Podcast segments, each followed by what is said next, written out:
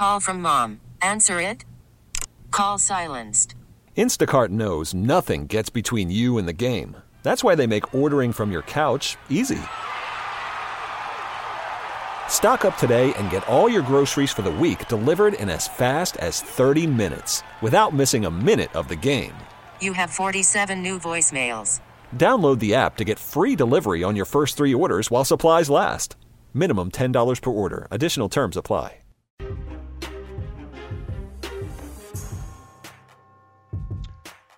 What were the Bills fans doing at the airport at 2 a.m. on a Sunday morning in the sub freezing temperatures? And why is a selfie hanging in a Buffalo gallery? We'll answer those questions shortly when the Bills Mafia joins us, arguably the most loyal and diehard fans in the NFL. Happy Ugly Christmas Sweater Day. That's the third Friday in December. For those of you not paying attention, get with it.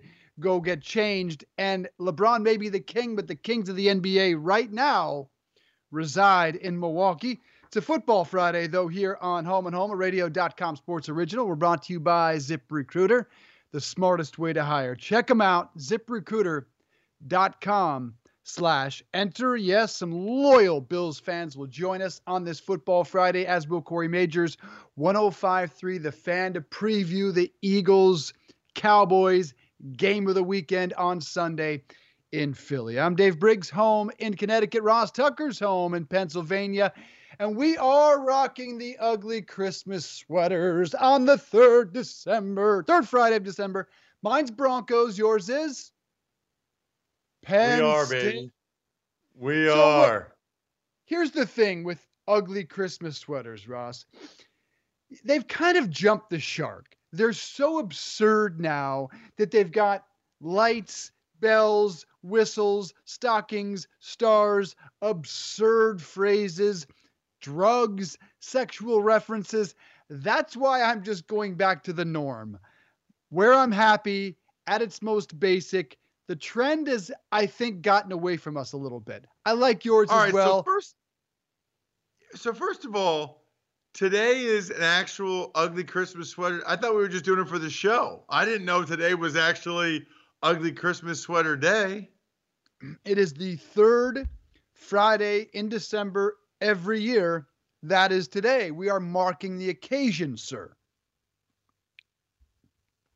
I didn't know that. Uh, very cool. So, all right. Here's the thing that's weird about mine. It's the only ugly Christmas sweater I have. My wife said, you know, it's really not that Christmassy.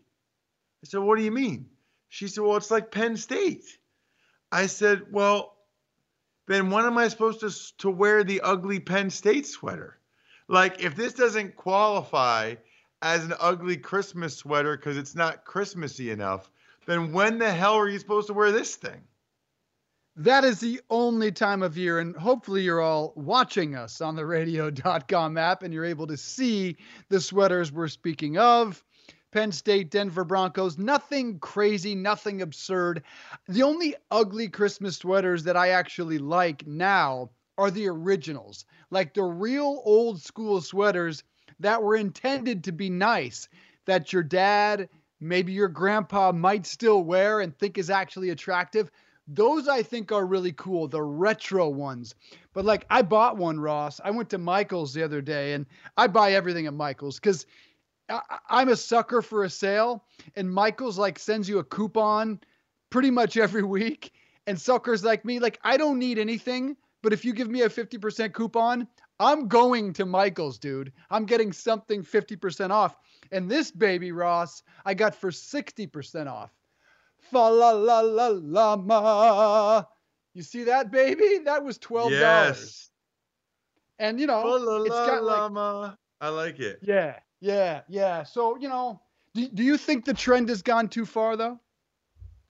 You know what? I almost can never go to Christmas parties. I almost, I don't think I, I think I've been to one ugly Christmas sweater party in my whole life because I'm right? always away on weekends. I'm always away. Like the, the the Christmas party for my brother-in-law and sister-in-law It's tomorrow night. I'm missing it again. I'll be in New England for the Bills Patriots game. So it hasn't jumped the shark for me. It hasn't gone too far because I never get to be a part of it.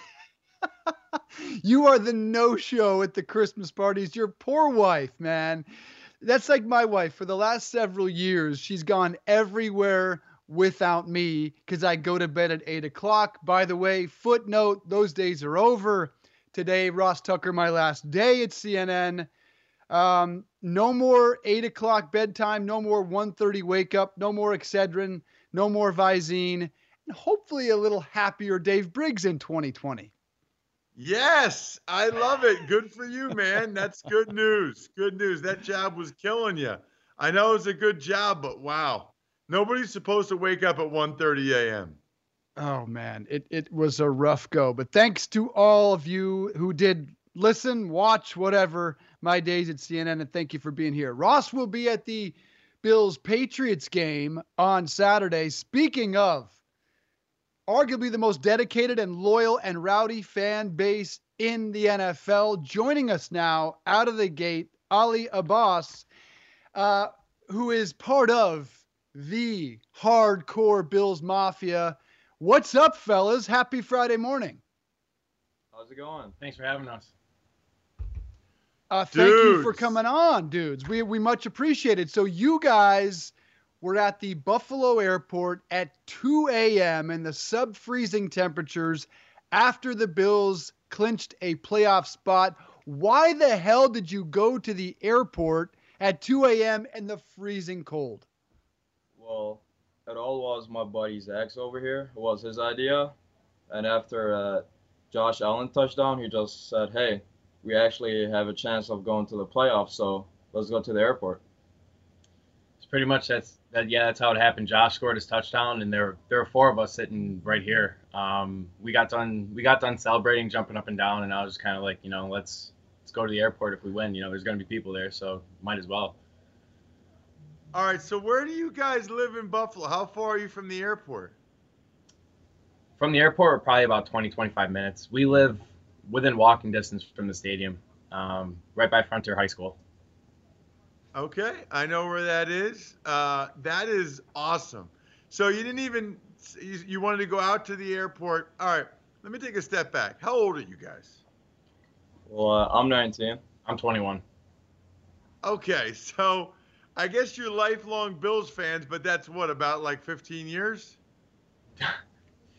well, uh, I just got in the United States in late 2012, and I just got uh, into the football and the Bills like couple years ago with the help of my buddy Zach Mitch, Alex Clown, Kevin Lavelle.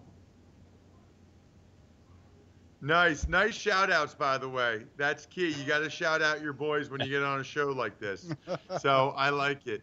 All right, so you guys haven't even been like you're not even really long suffering Bills fans. You're not even like you haven't even seen most of the 20 years since they've had 10 wins in 1999.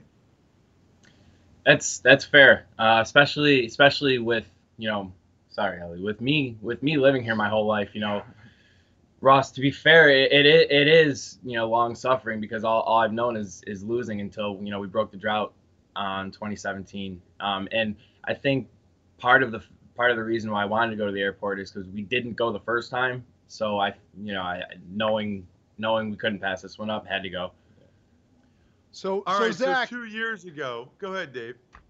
Where does Ross Tucker rank in the all-time Buffalo Bills legends to you? Dave, you're putting me on the spot here, man. Ross, Dave, don't fair, do that. Wait, listen fair. to me. He's 19. He's 19. He was born in 2000. Okay? When I was there in 2003 through 2005, he was three to five years old. He never even saw me play. You guys need to Google or YouTube or something. I, you guys are making me feel old as shit. I hate both of you now immediately. I love Bill's Mafia, but I hate you two. Look at, I always say you can't please everyone, so. That's all right. All right. All right. So here's the coolest thing Uh, well, there's a lot of cool things about this selfie you guys got with Josh Allen, the quarterback of the Bills. Number one, how did you get Josh's attention? Did you ever imagine that he would take the phone and get the selfie? And then I want to talk about what happened with that selfie next. Zach, to you. Um, I put uh, so as the charter was pulling up, um, I didn't have enough battery life on my phone, so I wanted to get, I wanted you know have someone record, you know, the guys getting off the plane and stuff. So I, uh, uh, we broke, me and Ali broke off from our other two buddies, Alex and Kevin, uh, that were mentioned earlier, um, and we, uh, I, I put them up on my shoulders and was like, you know, can you, can you, you know, record them getting off the plane for us? And um, we noticed that uh, along the second fence there there was uh, you know less of a crowd. So probably within the first five minutes we walked you know i with him on my shoulders walked uh, you know walked over there to you know kind of get a better view of them walking into the building. And uh, josh was one of the last ones off the plane. And um, from, from what i could tell from you know my vantage point and later seeing the video from the bills um, it was just kind of a, a, quick gesture, you know, uh, uh, to you know grabbing the phone and and taking the pictures and giving it back. I don't really know if he said anything to to, to us, but yeah, it was just it, and it all happened so quick. It, it was crazy. So this thing ends up in a gallery at the Albright Knox Gallery in Buffalo, and there's a picture not just of the selfie, but of the tweet screenshot, whole thing. How did this thing wind up in a gallery, and how cool is that for you guys? Well, that was like really like surreal moment. This is like when me and Zach like just realized, hey, we hit it. Like we're the Bills Mafia. Like I don't know, just a very fantastic moment, and uh, they actually cut my face, but it's cool. I'm still made it. You know, my hashtag is over there. So still got love for them. You know. So wait a minute. What about your two buddies that weren't in the picture, weren't at the museum, they're not on the show right now? I mean, dude, I know you gave them a shout out, but they're getting none of the love that you guys are getting. That's funny you mentioned that because Al, come here, come here. uh oh. No, our our fourth buddy, our fourth buddy Kevin's at work, so he couldn't make it. But we're at we're at his house, so I mean, this is where we're hanging out before the game, and we come here for a lot of sports and stuff.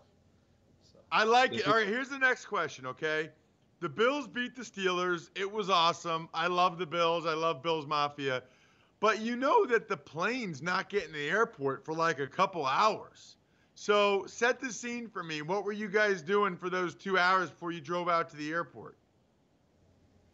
So right after the game, um, I I was scrolling I was scrolling Twitter frantically trying to because usually usually there will be one or two people who will go right to the to the websites of the the airlines and figure out which plane you know the bills are on and they'll you know they'll be like oh hey you know ETA's here I couldn't find that. So what I did was started calling the local news outlets to try to figure out a time. And um, between the three the three outlets I called, I kind of you know got an idea that between 1:30 and 2.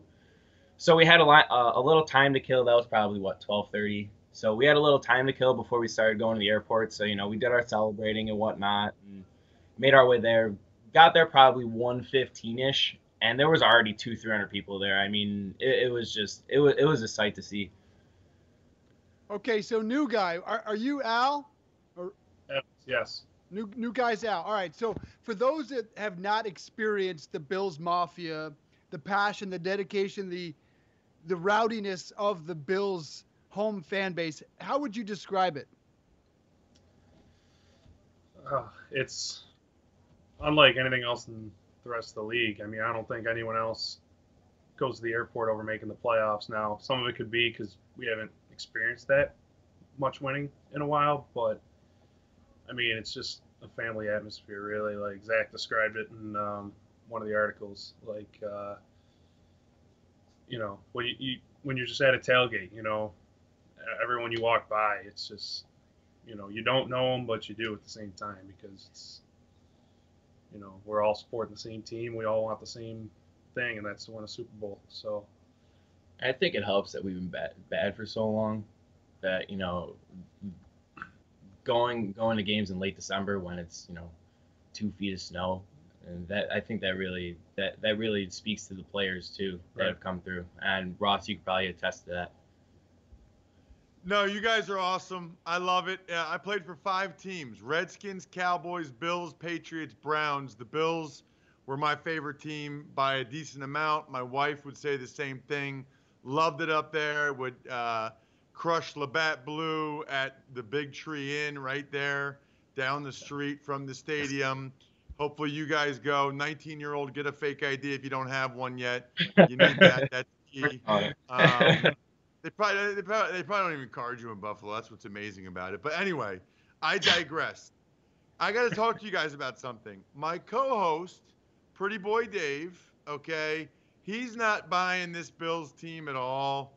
He's not Nope. buying Josh Allen at all. Nope. I told Nope. him, look, you can win this way. You can win with defense. You can win. Look, look, he he got a Broncos thing on. He thinks the Bills have no shot at doing anything in the playoffs. So please, I'll give you the floor. Call him a loser. Tell him he needs facial hair. Whatever you'd like to do, or just tell him he's wrong about the Bills and why. You want to start out? Sure. Yeah. Um, I mean, this uh, we we've seen it on Sunday night. We saw it on Thanksgiving Day. This defense is for real. Um, you know, and we've seen uh, the offense. I mean, Allen has his ups and downs, um, but our running game has, you know, been growing. Devin Singletary is getting better and better You- every week. You're putting me to sleep. You're putting me to sleep, Al. You're not convincing me I'm okay. wrong. okay. I mean, wearing a Bronco sweatshirt, we smoked them two weeks ago. yeah. How many, how many that's- Super that's- Bowls do you guys That's have? stuff for Josh Allen too, and so. Uh, Listen, you know Tom Brady. The, the Pegulas are great. Tom Brady owns the Bills. It's not the Pegulas. It's Tom Brady. Because Josh Allen is just mediocre. It's just what he is, Zach. He threw three interceptions the last time against the Patriots, and he will do it again. And that's why the Patriots will kick their ass tomorrow, and Tom Brady will go to 32 and three against your team. Tell me how I'm wrong, Zach. shit.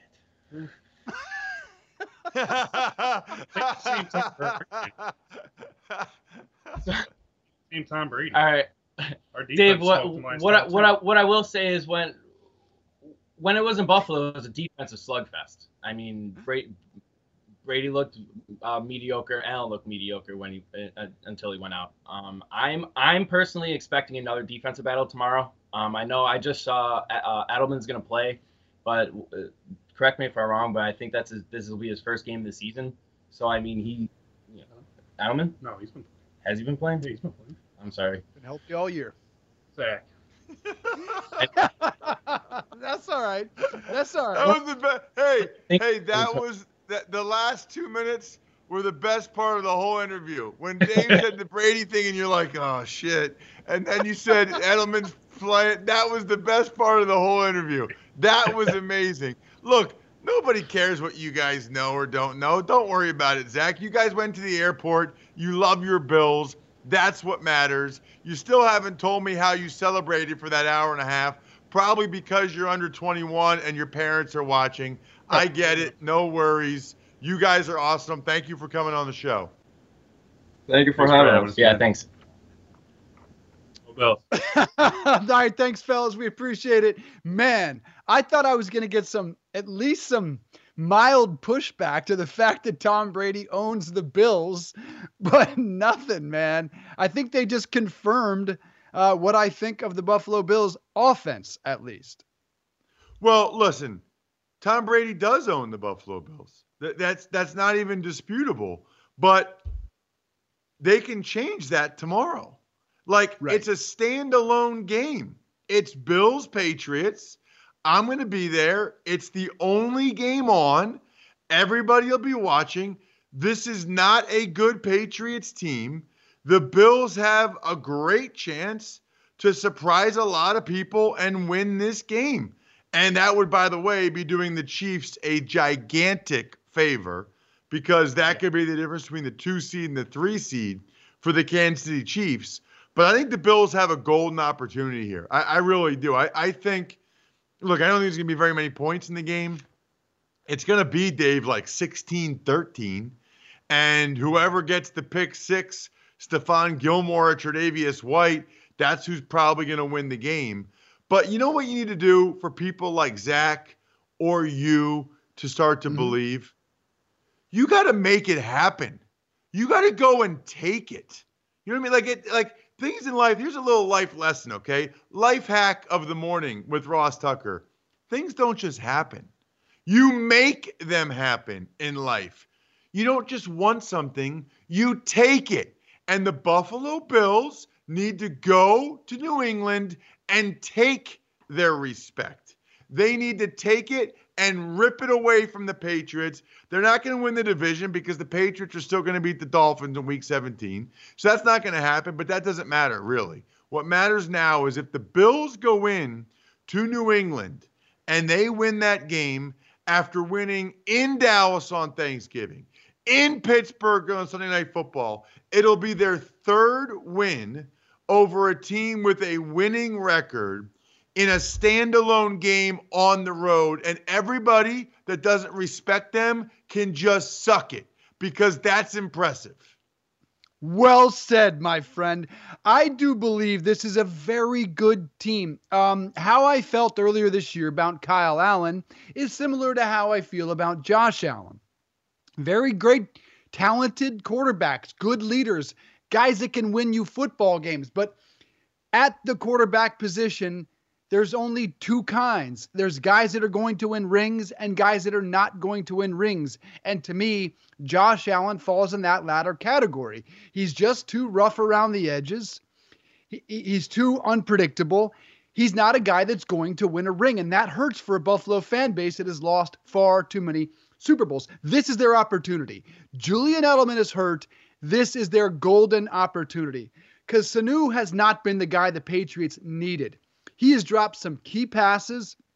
And if he can't have his breakout game this weekend, then I don't think they're really going to get anything from Sanu. But this is the moment the, the uh, Buffalo Bills have to take advantage of. What I thought the fellas were going to say to me is the last time around, Brady wasn't mediocre. Brady stunk in Buffalo.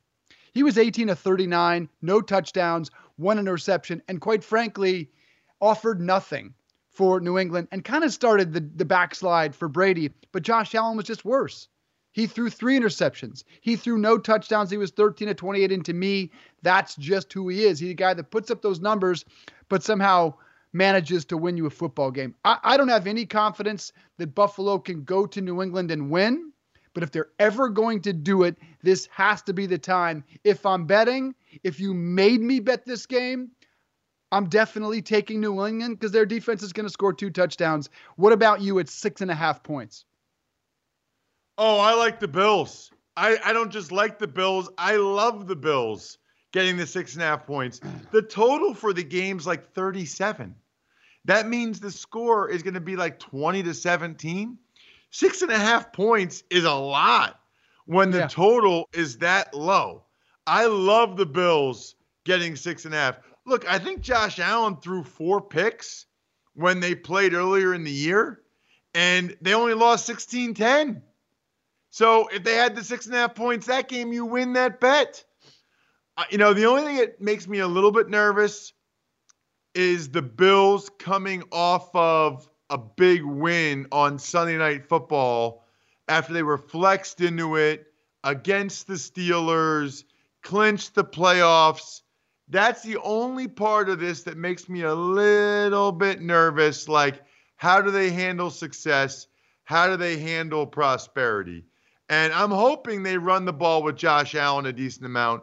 That's something he does very well and could be the difference in this game. But I love the Buffalo Bills getting the six and a half points. That was one of my best bets of the week. Okay, can't wait for that one. And I just can't wait for this outstanding Saturday as a whole three games on Saturday, all with implications for the postseason. We're going to take a quick break here, and when we come back, we'll dive into one of the other games as the Texans take on the smoking hot Tampa Bay Bucks, who are just on fire. We'll also break down Cowboys and Eagles. And yeah, LeBron might be the king, but the kings of the NBA, they reside in Milwaukee. We'll talk to Steve Ceruti of Scallon Pals. Are they, without a doubt, the best team in the NBA? After a quick break and a word from our friends at ZipRecruiter, Ross. Worried about letting someone else pick out the perfect avocado for your perfect impress them on the third date guacamole? Well, good thing Instacart shoppers are as picky as you are. They find ripe avocados like it's their guac on the line. They are milk expiration date detectives. They bag eggs like the 12 precious pieces of cargo they are. So let Instacart shoppers overthink your groceries so that you can overthink what you'll wear on that third date. Download the Instacart app to get free delivery on your first three orders while supplies last. Minimum $10 per order, additional term supply. We really need new phones. T Mobile will cover the cost of four amazing new iPhone 15s, and each line is only $25 a month. New iPhone 15s? Only at T Mobile get four iPhone 15s on us and four lines for 25 bucks per line per month with eligible trade in when you switch. Minimum of four lines for $25 per line per month with auto pay discount using debit or bank account. $5 more per line without auto pay, plus taxes and fees. Phone fee at 24 monthly bill credits for all well qualified customers. Contact us before canceling account to continue bill credits or credit stop and balance on required finance agreement due. $35 per line connection charge apply. Ctmobile.com. Yeah, I mean, I can't wait to talk about this Texans Bucks game because nobody likes Jameis Winston as much as Dave Briggs. He should be the charter member of the Jameis Winston fan club. And maybe there already is a charter member of the Jameis Winston fan club. I don't know if there is, and, or if you're starting one and you need to hire someone to be the charter member other than Dave, you go to ZipRecruiter, like Kodable co founder Gretchen Huebner, who experienced how challenging hiring can be after unsuccessfully searching for a new game artist to grow with her education tech company. But then she switched to ZipRecruiter and saw an immediate difference. You can too by signing up for free at ziprecruiter.com slash enter. ZipRecruiter doesn't depend on candidates finding you. It finds them for you. And by using ZipRecruiter's screening questions to filter candidates, Gretchen found it easier to focus on the best ones, then find the right one. In fact, after posting her job on ZipRecruiter, Gretchen said she was honestly surprised she found qualified applicants so quickly and hired a new game artist in less than two weeks. With results like that, it's no wonder four out of five employers who post on ZipRecruiter get a quality candidate within the first day. See why ZipRecruiter is effective for businesses of all sizes. Try ZipRecruiter for free at our web address, ziprecruiter.com slash enter.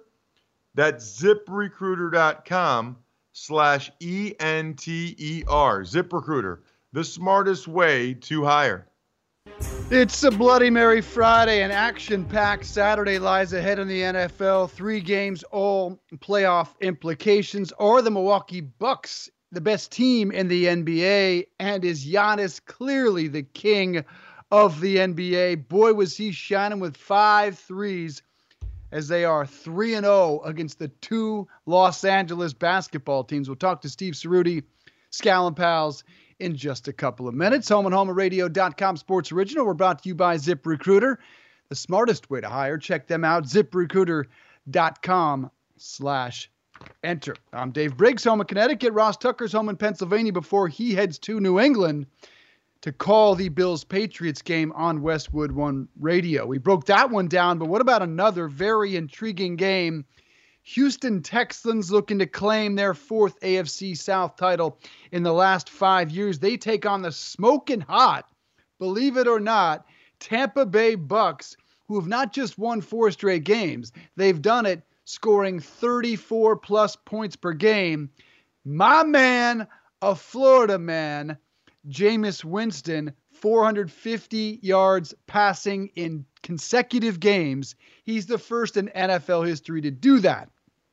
But that comes to a f- close here. No Chris Godwin, no Mike Evans, and I'm afraid, Ross Tucker, no chance for Tampa Bay without two of the, boy, top 10 wide receivers in the league, those two are. Well, there's no doubt about that, Dave. They absolutely are, and I really believe that the Bucks are going to bring back Jameis Winston next year. I think they should. They've won four games in a row, and I think Bruce Arians probably thinks, you know what, another year with me getting to work with this guy, and an entire off season. I really just need to cut down on 20% of his interceptions, maybe just four or five less interceptions, they could be in a really good place. Now, maybe the flip side is Arians looks at it and says, you know what? With my offensive system and with these receivers, anybody could be putting up these numbers. We need a guy that's not going to throw interceptions. I just don't think that's how Bruce Arians rolls. You know, he says no risk it, no biscuit. Like that's his deal, right? Like Bruce Arians believes in chucking it and taking your chances and thinks that that's the right way to play football. So I kind of think Jameis is a good fit for him there. So I, am sure they'll try to get him back on a one year favorable deal 20 million, 25 million. If they have to, I'm sure they'll franchise tag him, which I think is the right move. I think they probably should give this thing yep. one more chance, run it back again. But that's not going to help him, I don't think, tomorrow. Uh, you know, he's going to be throwing to primarily Ivy League guys, which look, I love Ivy League guys that are able to make the NFL. I'm not sure you want that to be almost your entire skill player arsenal in an NFL game. Cam Brate, the tight end, Justin Watson at receiver. The other receivers, Breshad Perriman, who's on like his fourth team, even though he had a good game last week against the Lions. I, I think you got to be a little careful there if you're the Bucs. Now, the thing for the Texans is their pass defense hasn't been very good. But if they win this game, they are in great shape. I believe they clinched the division in the AFC South. That's all they need to do. I think they'll take care of business. I think they'll get it done. But Winston's thrown for a lot of yards even after Godwin got hurt and even after Evans didn't play. So he at least gives them a puncher's chance. Jameis Winston might be the only player in the NFL that gives both his team and the opponent a chance to win every time out. Yeah, look, I, I, admit I am a bit obsessed with Jameis Winston. He's one of the few guys that I just like to watch him play. And some of it's comical, but a lot of it is just incredible athletic ability. I would love to see him iron out the inconsistencies, but he's not going to do that. He's not going to throw fewer than 10 interceptions. It'd be hard to imagine him throwing under 15. He definitely gets at least the franchise tag, if not a short extension, maybe two years uh, still going to be pretty massive money given the yards, given the potential for him. For Houston, just wildly inconsistent. Need to see a team that can iron out their ups and downs. Speaking of Winston, you cannot lose to my beloved Denver Broncos. Not a good football team. Yes, talented young quarterback, but those last couple of weeks, are they the team that beat Tennessee or the team that lost to the Denver Broncos? Too inconsistent. Yes, they'll probably win the division. Are they a real threat? Hard to imagine it given the inconsistencies of the team, but there's a glimmer of hope. In Houston, JJ Watt tweeted, It's not over though, yesterday, and he apparently is determined to return for the playoffs after tearing his pec. How tough is this dude? How big a difference would it make for them? He's very tough. He makes a huge difference. I don't know how well he'd be able to function with a torn pec like that. I don't know where he is in the rehab process. We've talked about it before. He's a guy that, in my mind, should start to consider how long he wants to play this game. He is now racking up the surgeries. And most of the time, Dave, even if the surgery fix fixes what the injury was, man, that still becomes an issue for guys later on down the line. I mean, my back still bothers me. Uh, my hernia really doesn't, uh, but my toe, I, I, just, I'm just telling you, man, I, at some point, you got to think I've made so much money. How much more abuse do I want to do to my body? And the thing is, is when you're in it, Dave, when you're in your 20s or even maybe early 30s, you still feel invincible and you know you can play and you like playing and you want you don't think as much about being 40 when you're 30 or 50 or 60 or 70. And I just think these guys, I think is JJ Watt the oldest of the brothers? I think he is. I think if he had older brothers, they might be like, dude, you gotta you gotta think about shutting this down. You know, hopefully you're gonna get married, have kids, the whole deal at some point. Like, you don't like you, you don't want to be totally beat to shit for the rest of your life. Yeah, got got to be careful. His his younger brother looks like a future defensive player of the year. Uh, it maybe this year. Yeah, TJ Watt has just been unbelievable. Speaking of an injury being the primary focus of a game, no injury is more important in the NFL this weekend than the AC joint of Dak Prescott. Jerry Jones says he's not worried about Dak playing at the Eagles on Sunday. And Dak says he'll be good to go. Cowboys now just a one and a half point favorite. Um, interesting sound emerging from our friends at WIP Sports Radio in Philadelphia. Michael Irvin was on talking with the fellas about all things Cowboys and Eagles and was asked about Carson Wentz and Dak Prescott and went into the leadership of Dak Prescott. Obviously, said that's the quarterback he'd prefer in that matchup. But why is very interesting. Listen to the former Cowboys great, the Hall of Famer Michael Irvin on WIP. Which quarterback would you rather have in this game, Carson or Dak? Uh, and, I, and I do like both of those quarterbacks. I don't, you know, people. Are, Car, Dak has way more wins right now. I was studying that the other day than Carson Wentz, and and and I love Dak. I love Dak Prescott. I love him from his. I, I love him for what he does on the football field, but even more than that, his leadership. The team loves playing for him. Um, you know, and mm. not not even mention that, that he's a mixture of two races, and and and it's it, it's it's a subliminal of what good comes from us racy up uh, from from races mixing together. That you know, I, I love that about Dak, mm. and, and both respond to him in that locker room. The black athlete, the white athlete, both respond to him well. That's Michael Irvin, the Hall of Famer on WIP Sports Radio in Philadelphia. And Ross, I got to tell you, I heard that yesterday and I thought, huh? Why did he bring in race? Because to me, what I heard there is do the black players not relate well to Carson Wentz? It felt like to me that's what Irvin was trying to subtly suggest. Or did I take that totally out of context? I think you took that out of context. I, okay. I didn't get right. that sense at all. Now, when I saw it in print, I thought that's kind of a weird thing to say on Philly radio when there had been some, you know, chatter about Wentz's leadership and some guys speaking out. It's a weird thing for him to say. I don't even and know, to be honest, yet, how players, familiar. Right. right. I don't even know how players, familiar yeah. Michael Irvin is or was with hmm. those stories in Philadelphia and hearing him now, I don't think it had anything to do with that at all. I think he hmm. just feels like Dak is a tremendous leader for the Cowboys, and it's a big reason for their success. And that uh, you know both the white guys and the African American guys that they all really respect him. And I guess Michael Irvin's hypothesis is that Dak being of mixed race that that contributes to that positively. I guess my big takeaway, Dave, is it's kind of a weird thing to say. It's a weird thing to bring up. You don't talk about stuff like that very often. And frankly, I disagree no. with him. You know, whether Dak was white, African American, or mixed race, I feel like the way he goes about his business, playing every week, being durable, being a good player, I feel like that is why he's a good leader and respected by the guys. I don't think anybody's sitting there, certainly not yeah. consciously, and thinking, well, he's he's mixed race and I like that part of him's my. I, I, I don't really understand that one.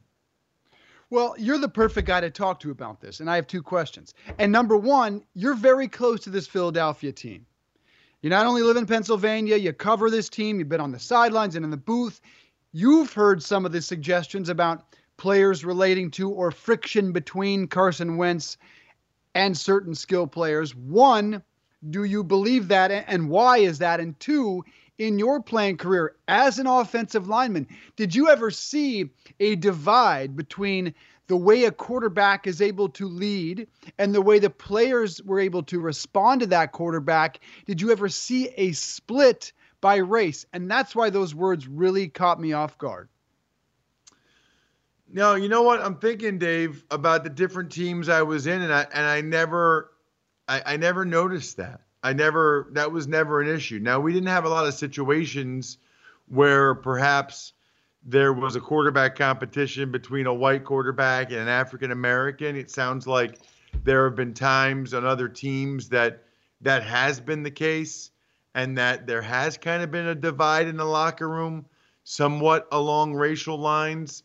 You know, hmm. I, am thinking back to the, some of the quarterbacks I had, you know, guys like Tony Banks and Quincy Carter and – I don't really remember that ever being an issue. At least not that I noticed. You know what I mean? I was 22, 23, and, you know, trying to do my job. Certainly not at least that I noticed at all. As for the Eagles, you know, there's been speculation as to who the anonymous source has been. And I don't know if it's multiple guys, Dave, or just one guy who just wants the ball more, or just one guy that feels like maybe Wentz does not heed his input as much as he would hmm. like. I, I really don't know. But I, I think you get into a difficult spot commenting on anonymous sources, especially mm. trying to tie race into it. I mean, that we, we get a whole lot of um, gray matter, ambiguity there, commenting on anonymous guys that we think might be of a certain race. We don't even know who they are. That th- I mean, I think I think we're kind of off the uh, off the off the rails a little bit on that one. All right, all right. I'd like to hear from our friends at WIP on this. And speaking of, uh, later in the program, we're going to discuss what Eliot Shorr-Parks, our good friend from WIP, wrote about the importance of this game for Carson Wentz. Is it the most important game of his career, even though it's just a regular season game, a game in which they, the Eagles, are at least outgunned on the roster in terms of healthy players. Speaking of the importance of a regular season game, you won't find a more important regular season game than what happened last night in Milwaukee between the Lakers and the Bucks. And this is one of the few games that I hope you all stayed up for. It sure as hell was worth it if you did not. We're going to break it down now with our good friend Steve Ceruti, the host of Scal and Pals on the radio.com app. Steve, good to see you, my friend. Happy Friday. I was so excited for this basketball game. I don't get really excited for regular season NBA games, but it sure felt like a playoff game. And, and you tell me, it felt like to every player on both of those teams, this was a very important statement game.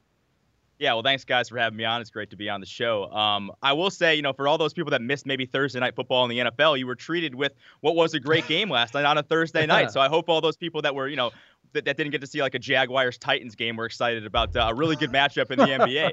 And uh, so, listen, yes, it was a playoff atmosphere. It was a lot of fun. I said yesterday on, on our show that I thought it meant I thought it probably meant more to the Bucks. I don't think the Lakers really have anything to prove. I mean, there are people that are going to be out there and say that you know Anthony Davis uh, has only won one playoff series in his career, and which is accurate, but he's really never had the, the, the team around him. Or obviously, played with a guy like LeBron James, so I don't think they had a ton to prove. But I do think that they wanted to go out and show. I think LeBron wants to win the MVP this year. I wanted, I think he wanted to show that he was still maybe a better player than Giannis, and Giannis really stole the show last night. And the Bucks are a really impressive team. We look at them and we go, "Oh, it's just Giannis and a bunch of guys," but I do like those bunch of guys. I mean, they don't have an Anthony Davis, they don't have another superstar, but they they they are really deep. They've got a lot of guys that can just knock down shots, and not a lot of teams in the league can say that. So yes, it was a playoff atmosphere last night. I was really impressed with the Bucks, and most importantly, I was really imp- impressed with Giannis, a guy who is probably looking like he's going to repeat as MVP this year, knocking down five of his eight threes, and a lot of them from like you know deep, deep, 27 plus feet. So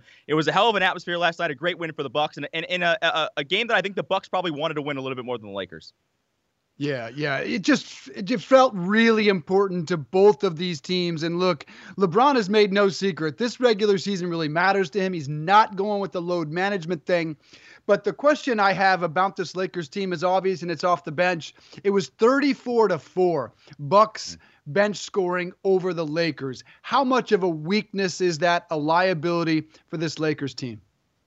I think it's a little bit of a liability. I mean, obviously they didn't have Kyle Kuzma last night, who, um, you know, is arguably a starter or a bench player depending on you know what, what the matchup is. And I think you know he would knock somebody else to the bench. They've got they're okay. I mean, I think they're they're they're actually probably deeper than I thought. Their front court, obviously with Dwight Howard uh, coming off the bench, JaVale McGee is really good.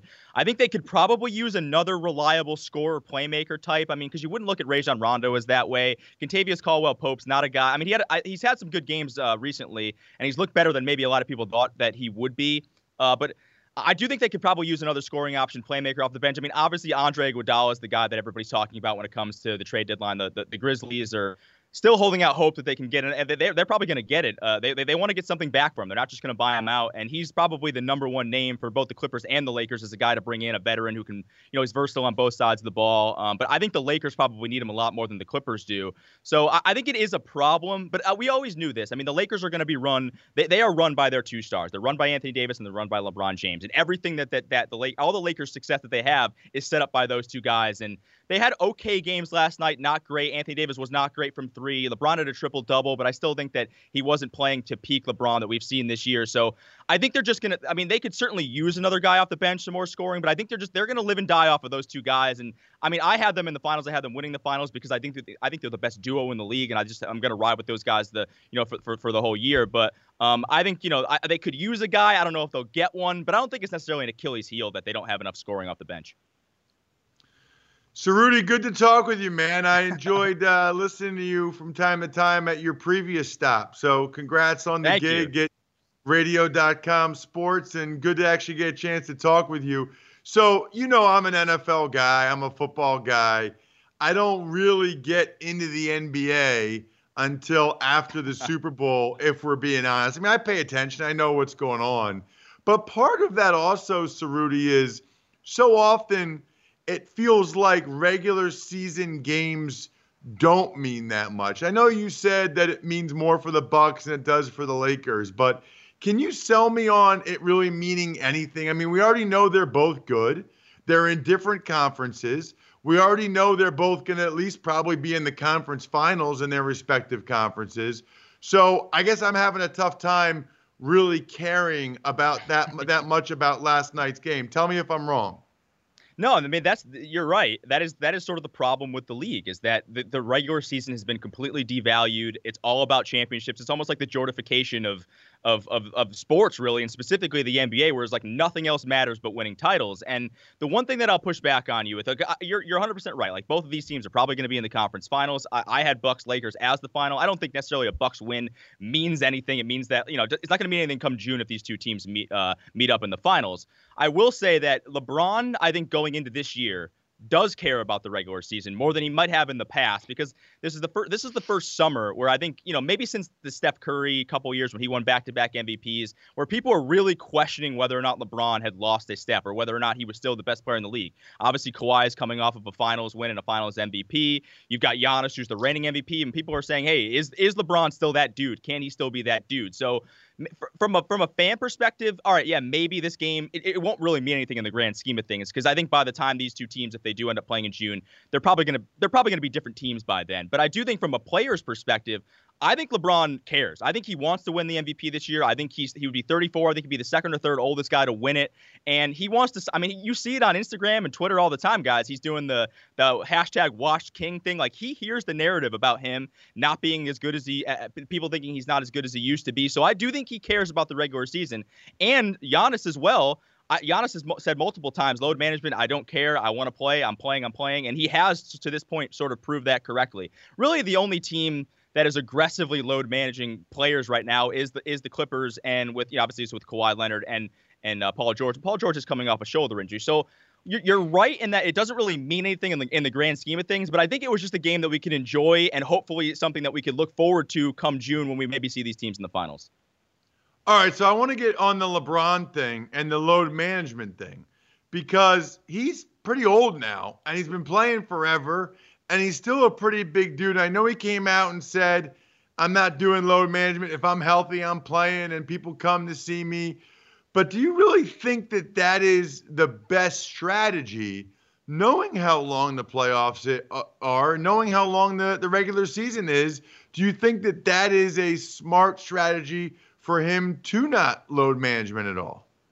Oh, I, I, I think if he plays 80 games this year, it's a it's it's it would be dumb. I really do. I mean, I you know I still think he could win an MVP playing 70 plus, but if he, he shouldn't be playing anywhere near 82 games. I mean, it does the regular season for his. I mean, I know we do this legacy talk thing. I don't always love the legacy talk thing, but let's be honest, guys. Like the only thing that matters for him is winning championships, and you know playing 80 something games in the regular season doesn't matter at all. And he is there as as great as he's looked at age 34 he's still 34 and going on 35 and he still has some mileage on him. He obviously you know last year he didn't the lakers didn't make the playoffs so he got a, a much needed rest that he hadn't had in probably eight or so years. But you're 100% right. I, I, don't think there's any reason why he should be pushing himself to the limits in this regular season. And the ironic part about him and those comments the other day about load management and how he doesn't believe in it is like listen i'm not going to knock lebron for for for for games played because LeBron has played for the most part 70 plus games in almost all of his in, for almost his entire career. But I mean, do you guys remember a couple years ago when he was on? I think it was his first year in Cleveland when he took like a two week break in the middle of January and February and just went to Miami and hang out and like kind of mentally and physically got himself right.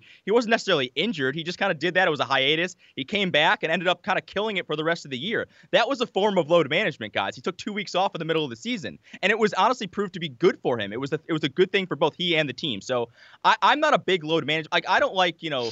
I don't I don't like that the Clippers have been sort of secretive about what the what the Kawhi load management things, but I do understand it. Like it makes sense to me. It makes sense to want to be fresh for the playoffs because ultimately for a lot of these guys, the regular season just does not matter the way that it used to. It doesn't winning MVPs and winning and, and, and scoring titles like it only really matters to guys like James Harden. And look at the success. I'm not saying they're tied together, but look at the playoff failures that James Harden has had. So if I'm LeBron, there's no way, there's no way I'm exerting myself for anywhere near 80 games this season. Talking to Steve Ceruti, the host of Scal and Pals, you mentioned James Harden. Well, it looks like the experiment is beginning to work. Rockets over the Clippers in Los Angeles tonight, and you know it er, last night, and it's amazing with Harden these days. He puts up 50 points, no one even blinks. How do you put his offensive greatness in perspective? And is that experiment beginning to work? Are they a legit contender in the West? Uh, I would say no to the last to the last question there. I, you know, listen, yeah. I, I was so I thought that they would be a really good regular season team. I think Mike D'Antoni has proven Rockets head coach has proven that he's been able to get the most out of his teams in the regular season, even if the if the pieces don't necessarily fit. My question about the Rockets has always been in the playoffs and whether or not Russell Westbrook is going to hit open shots. And he hasn't yeah. really done it a ton this year because uh, we, we know what's going to happen come playoff time um, the, the defense ramps up, the rotations shrink, and those two are going to have to probably be on the court together, maybe more than they are right now. And the ball is going to be in James Harden's hand. It's going to be in J- James Harden is the guy. He's the he's a, he's an MVP. Um, he's the he's the scoring champion. Like that is the leader of the Rockets team. He the ball's going to be in his hands no matter what. And yeah, there are going to be times when Russ is going to do his thing, but for the most part, Russ is going to have to hit open shots in the playoffs, specifically open threes in the playoffs. And for the last four years, Russ has just not been able to do that. He's a bad spot up shooter. Um, I mean, he's a bad shooter in general, really. I know he's kind of figured it out a little bit lately, but in the early part of that season, it was looking horrific. So I just I have major questions about how that team fits together uh, in the playoffs. I I think they're going to be a good regular season team. They'll probably figure out. They'll probably end up finishing as a top four seed in the Western Conference just because of how talented they are and with the system that D'Antoni runs. But I just I, you know, and, I, am a I'm a Russ apologist, guys. Like I I, I really am. I mean, I I love watching him. I know the flaws are there. I just love how hard he plays. Um, and even if even if he's a flawed player, I still respect the heart and hustle that he brings there. But I just don't see him hitting hitting enough open shots come playoff time for this team to really go on a title run. All right, so I want to stay on Harden Ceruti for a second because I, I find him fascinating. Everything about him, the style of play. So he has the ball in his hands all the time. You know, they don't let you be as physical as on defense as they used to back in the day. And he either creates for himself or creates for somebody else. Like, are you blown away by what he's able to do night in, night out? Or do you look at it and say, you know what? I could name 10 guys now and over the course of the last 20 years that could do the same thing if they happen to be the guy that D'Antonio said, uh, Mike D'Antonio said, here, you're, you're the guy. Here you go, Mike D'Antonio. Here, you're my guy. It feels like whoever he appoints as the guy is almost able to do this or something close to this. You're right. I mean, look at Steve Nash and, and those Phoenix Suns teams in the 2000s. I mean, he would turned him in. Not that Steve Nash wasn't a great player, but turned him into a two-time MVP because of how great his system is. I, Scal gets mad at me because I I hate watching James Harden. I really do. I, it's not that I don't respect his game. I just I hate watching. There's no ball movement. It doesn't look like any of the players are really that engaged. I mean, other than like PJ Tucker, everyone's basically just standing on the three point arc, waiting for the ball to yeah. maybe come to them. And it's really hard. I mean, I mean, listen, it's really hard if you if you're if you're playing your if you're playing your ass off on defense and you're and you're you know ma- you know making multiple efforts to try to do things and you're not getting the ball on offense. That's a really hard thing over the course of 82 games to do to not get rewarded for the things that you're doing on the other side of the court. So you know, I, you know, it seems like those guys like they, they they like Harden. I'm not saying they don't like Harden or anything like that or don't like playing with him, but that does wear on you. And you know, the scoring is great. Okay, I, am not going to sit here and say I'm not going to sit here and try to downplay it, but if you look at the adva- uh, the advanced numbers, Giannis is just as great per 36 minutes at scoring as as James Harden is. They're both averaging about a point per possession. So Giannis is just playing less minutes. So it's not like you know if, if Giannis wanted to go out and average 40, Giannis could probably go out and average 42. Now it, it would look like a very different 40. A lot of that would be you know dunks and and just being dominant in the paint, whereas Harden's obviously doing a lot of that from the outside. Um, so it, it is great, but it's not like it's unprecedented. And again, I don't want to be a hater, but I guess I'm going to come off as being a hater. we've seen it. We've seen it fail multiple times in the playoffs. We've seen this style yeah. and his style fail miserably many times. Whether it's being up three-two against the Rockets, whether it's Game Six against the Spurs. Um, what, was that? Um, you know, five six years ago, where he just was a complete no-show. Um, there, and there's a number of different reasons for why that is the case. Now, do I think they're incapable of winning a title? No, I think James Harden's good enough to yeah. win a title, but I don't think and, I'll say this, Ross, to your point too. I don't think there are like a handful of other guys that can do what's, what Harden is doing right now. My my point though is that I don't know if what he's doing equates to winning championships, and I think at the end of the day, that's the biggest problem with his game. Yeah, I, am with you in the skeptical column. Talking to Steve Ceruti, the host of Scal and Pals. Um, apologies here for asking you a sensitive question. I'm curious how you're going to cover on Scal and Pals a guy who has won a couple of championships. Steph Curry. Uh, did you see what happened there? Why he's trending on Twitter this morning? Uh oh, I did not. Whoa, what did I miss? Okay. Um, well, you missed a lot. You may want to be careful how much, uh, oh, no. how closely you look for this story. Okay, Th- there is um, there's a lot out there on Steph Curry this morning. I'm not sure how it got out there but it should make for some interesting content for Scal and Pals, not what Steph Curry wanted out there about him on Twitter. So let me then skip past that towards college basketball and the big story in the country. James Wiseman is done at Memphis after three games. He's a 20 and 10 guy, but he only played three games. We believe he is a top three pick in the NBA draft. He gets the 12 game suspension because of Penny Hardaway giving him 11 5 when he was a high school coach well, Penny is a booster because he gave a million dollars to the alma mater, Memphis, where he is now the head coach. My question to you is what does the NCAA learn here? They chase away a premier talent who basically says, I'm not going to pay back $11,500. I'm going to do what's best for the business of James Wiseman. Is this a breaking point for the NCAA? And what is your takeaway from this whole mess? Well, I don't know if it's a breaking point because I think there's it's already there, it's already in the works to sort of have this one and done thing go away because it's clearly not working. Um, these guys don't want to be in college, and I don't. I'm, I'm not blaming them. I don't. if they don't want to be there, there's no reason why we, why we should make them go to college. When in just about every other walk of life, you're able to go pro, and if you're good enough, you're able to go pro. Now, a lot of guys, we see a lot of other guys going overseas. Um, the one thing that I think the NBA is going to want to do in the next couple of seasons, and I think it's, I think they want to do this in probably by 2022 is what uh, is what we've heard is that they're going to basically open up the G League and make that make more two-way contracts and have guys go straight to the league, maybe not straight to the NBA, but into the G League where they can get paid, they can play professional basketball and sort of work their way up and not have to go the college route. I don't understand guys the you know, I'm not, and I'm not one of these people that's like an NCAA hater, but I also don't understand mm-hmm. what the point of them going after guys like James Wiseman is. Like, yeah. do they, like you, we all the people that want to watch the NCAA tournament want to watch a team like Memphis that with James Wiseman, this skilled seven footer who potentially could be the number one pick in the draft. We don't know. I mean, there it's kind of up in the air whether it's you know LaMelo Ball, obviously, who's playing overseas, um, the kid from Georgia. So there's it, it is sort of up in the air, and he's one of the most skilled guys. You want you want to see that guy in March Madness. So why why the NCAA goes out of their way to sort of try to you know punish this guy and kick him out? It, it just it doesn't make any any any real sense to me. But but we have to remember, it is an NBA rule. The one and done rule is an NBA rule. It is not an NCAA rule. So technically it is the N- the NBA that is putting the NCAA in this position. Now, the NCAA isn't, doesn't help themselves by any means by the way that they sort of legislate and, and give out punishments for it. But I, you know, th- whether or not whether or not uh, Penny Hardaway was a booster or not for James Wiseman, like who cares? Like all we want to do as basketball fans is watch him play, and I don't blame him whatsoever for just saying, you know, I don't need you guys. Screw this. I'm gonna go and work out on my own because that's not gonna hurt his draft stock. Like NBA teams and NBA guys that are that that that, that have top five or so picks aren't gonna look at this and go, oh, he's a quitter. He quit at Memphis. They're gonna go, yeah, it's a stupid system, and he's super talented, so we're gonna take him anyway because we're gonna take the talent and try to get him in our building. So the NCAA is really only shooting themselves in the foot here. They're not harming anybody else, and I don't understand why they keep doing this, but it looks like there is some sort of end in sight for that uh, coming in 2022.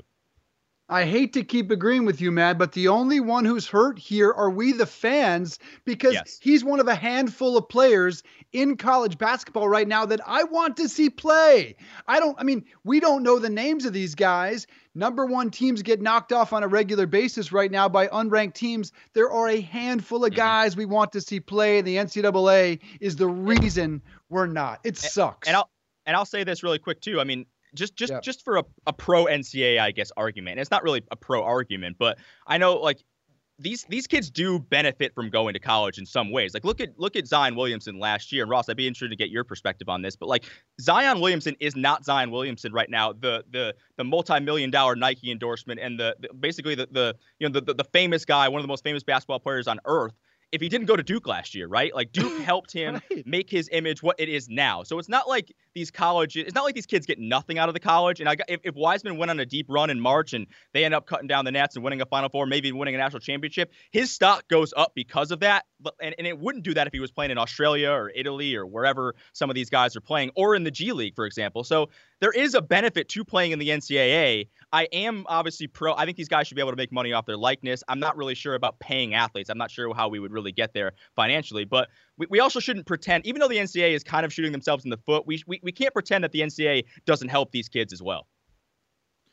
So, Rudy, it's a really good point. Uh, Zion used Duke's brand and Duke's national TV exposure to make tens of millions of dollars that he otherwise wouldn't have. And he earned it, and he's awesome. And yes, he should still switch to tight end, but that's another story for another day. Um, but I love that dude. Uh, but he doesn't become the star he became if he's playing somewhere else. Now, Wiseman, they say he might be the number one pick. So I don't know if playing this year would have helped his draft stock per se, but absolutely in terms of branding and marketing.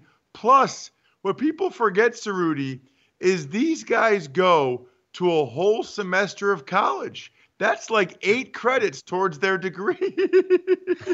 They're killing it. They're, I'm sure.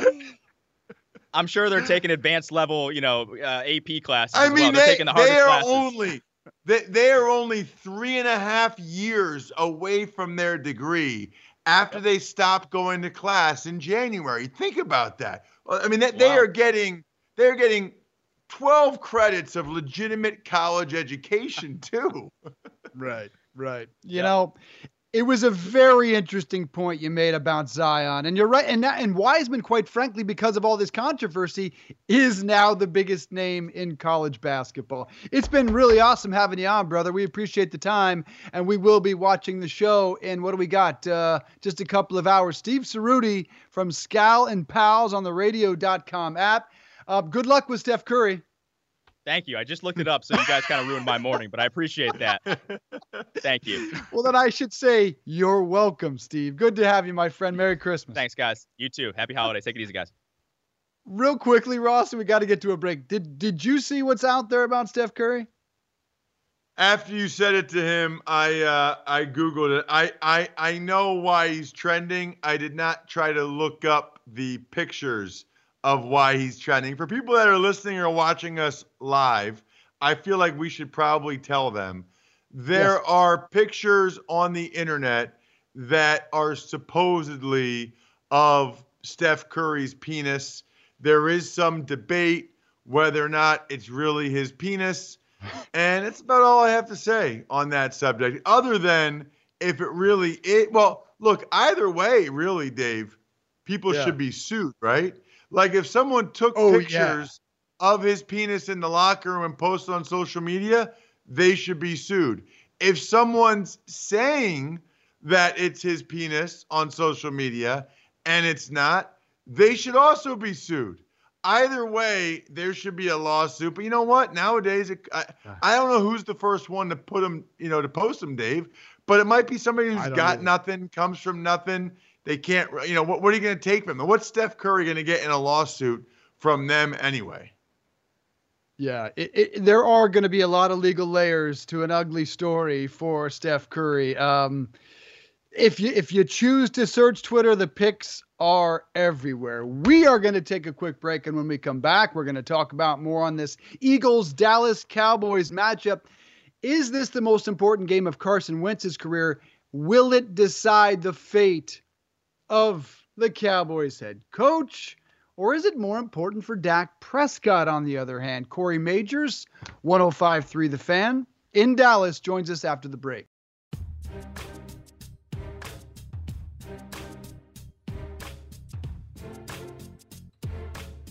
Hey, everybody, it's Ross Tucker. Thanks for listening to the Home and Home podcast. Remember, you can watch or listen live every day exclusively on the radio.com app or on the web at radio.com slash home.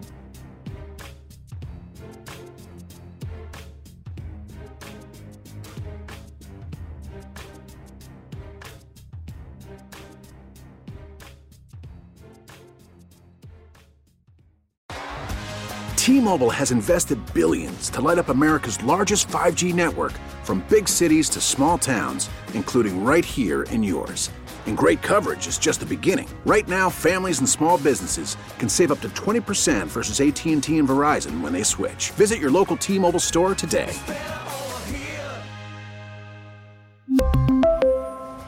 Plan savings with three lines of T Mobile Essentials versus comparable available plans. Plan features and taxes and fees may vary.